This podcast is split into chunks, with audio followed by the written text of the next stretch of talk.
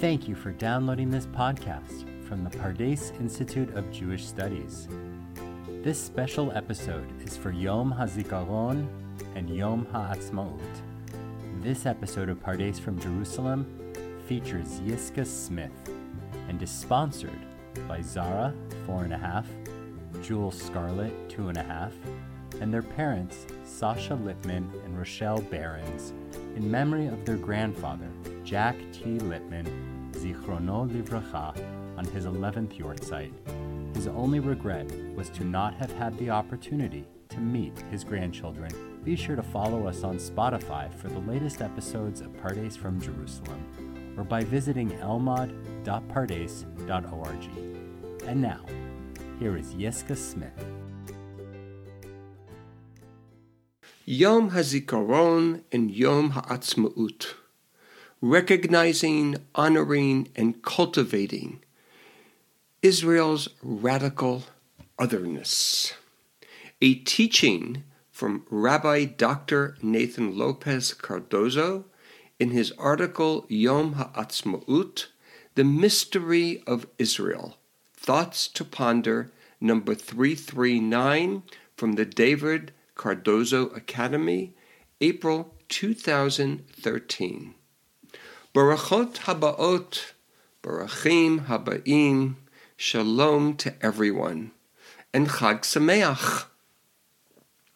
Rabbi Cardozo offers quite a different perspective on what it is we are indeed celebrating on Yom HaAtzmaut, and therefore the day before what it is we are remembering on Yom HaZikaron.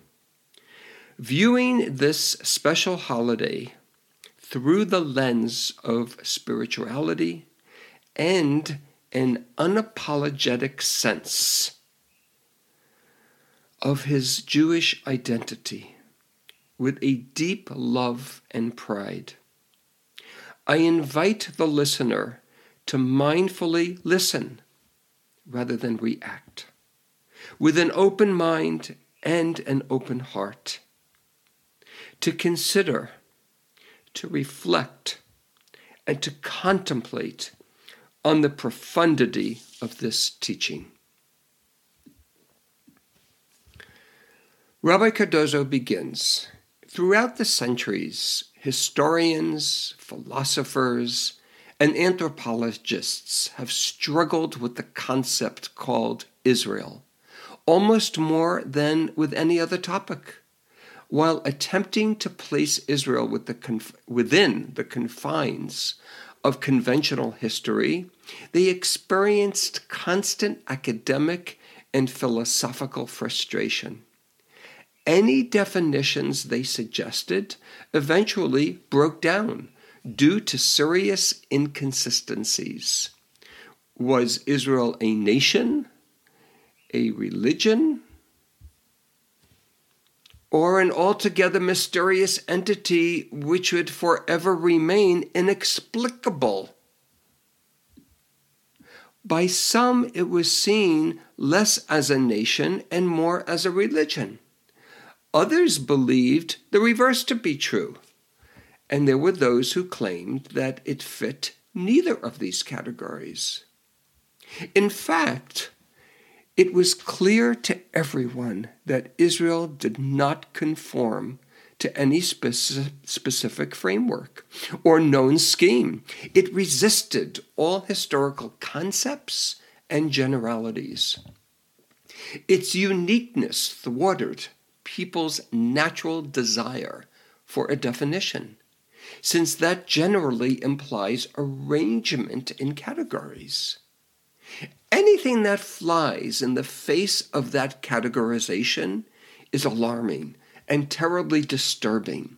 This fact became even more obvious after Bar Kokhba's rebellion was crushed. The rebellion was between 132 and 136 CE after it was crushed by the Romans, who then forced the Jews out of the, their own country.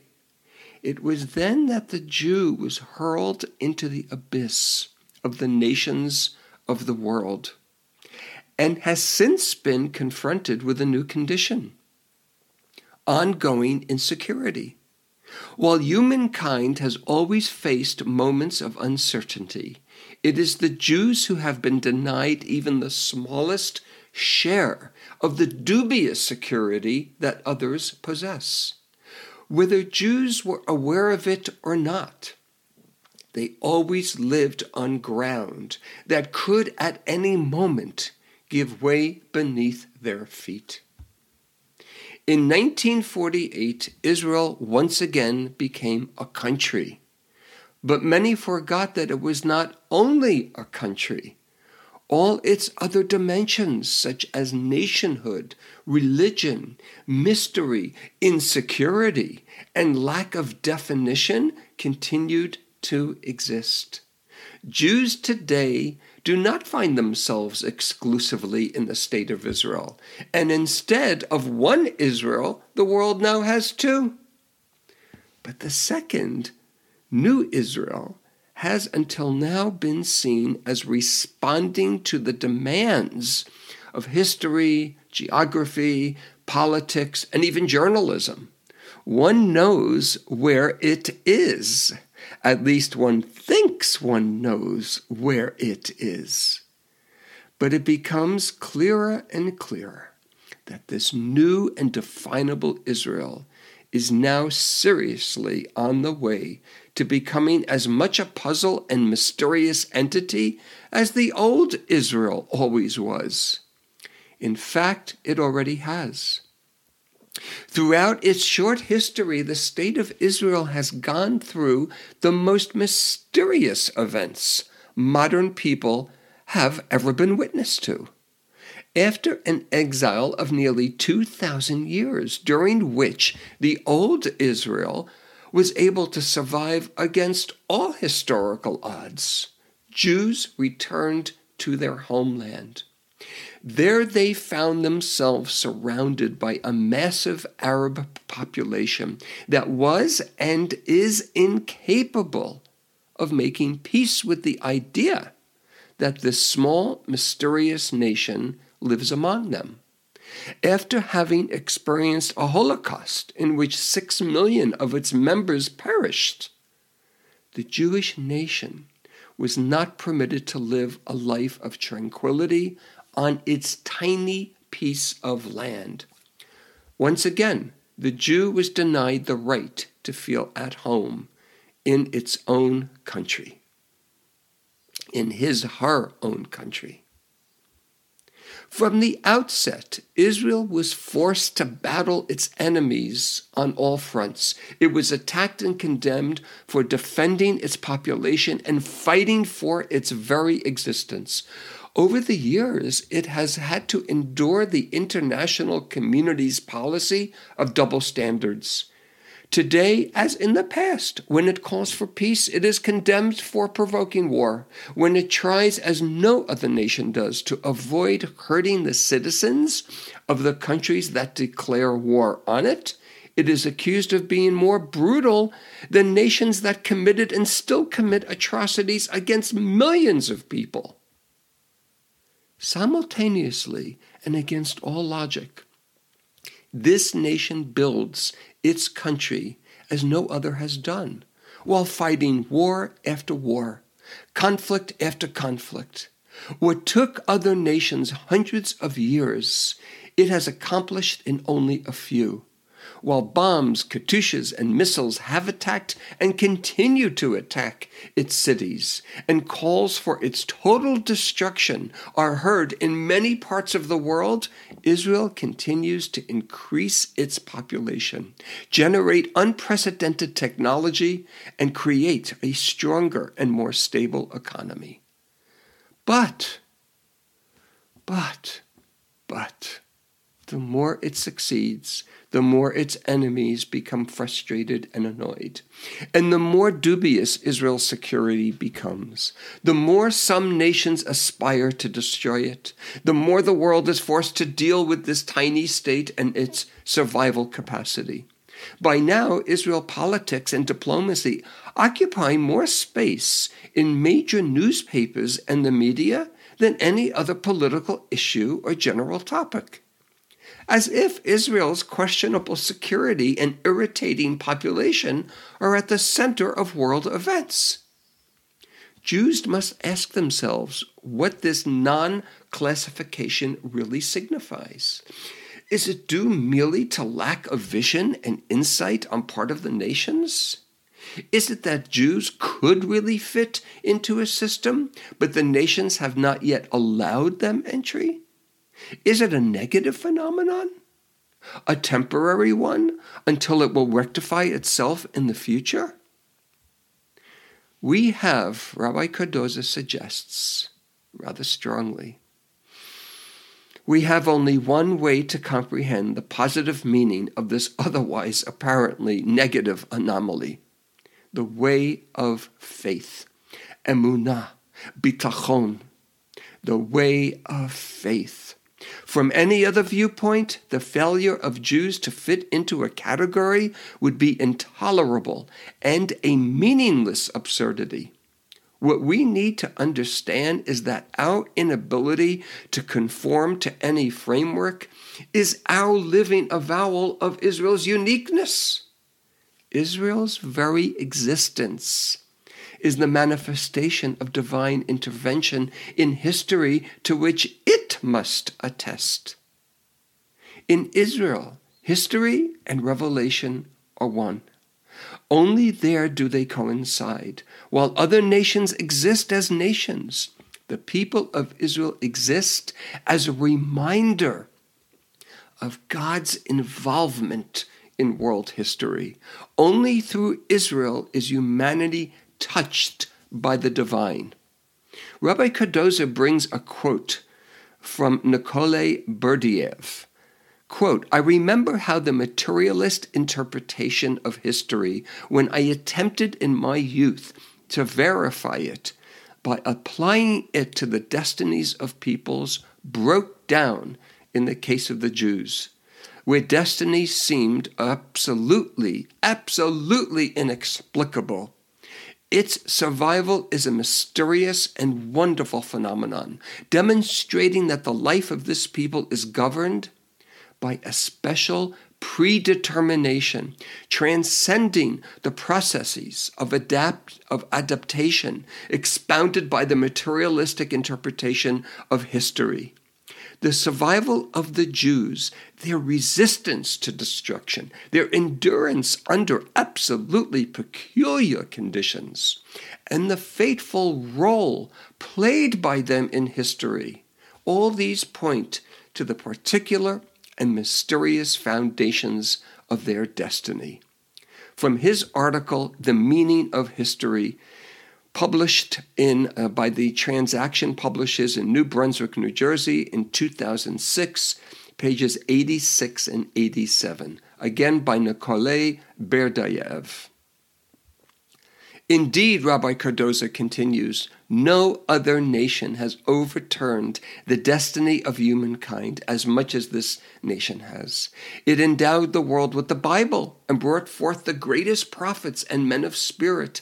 Its spiritual ideas and moral laws still hold sway among the world's citizens, influencing entire civilizations. This nation gave birth to a man who is seen by millions as their Messiah, and who laid the foundations on which moderate Christianity, Islam, and much of secular moral teachings were built. It has bestowed dignity and responsibility upon the human individual and has provided mankind, humankind, with a messianic hope for the future. Unlike any other nation, the Jews have granted the Gentile world quote, the outside and the inside, meaning their outlook and their inner life. Rabbi Cardozo now quotes, brings a quote from Thomas Cahill. We Gentiles can hardly get up in the morning or cross the street without being Jewish. We dream Jewish dreams and hope Jewish hopes. Most of our best words, in fact, new adventure, surprise, unique individual, person, vocation, time, history, future, freedom, progress, spirit, faith, hope, justice are the gifts of the Jews. from Thomas Cahill in his article in his book, The Gift of the Jews, New York Anchor Books, published in 1998, page 241. All of this, Rabbi Cardozo continues, proves that Jews have a destiny and our mission far different from any other nation. We are an eternal people with a timeless message, and our history is one of radical otherness. The realization of this fact has become modern Israel's greatest challenge. Its repeated attempts to overcome its geographic and political insecurity by employing world politics will not work. Driven by its desire to overcome its vulnerability, Israel wavers between geography and nationhood, appealing to its history and religious culture while unable to find a place that it can call its existential habitat. Its leaders must come to terms with the fact that any attempt to, quote, normalize the state of Israel will threaten its very existence. We must realize that there is no Israeli claim to the land, there is just a Jewish one.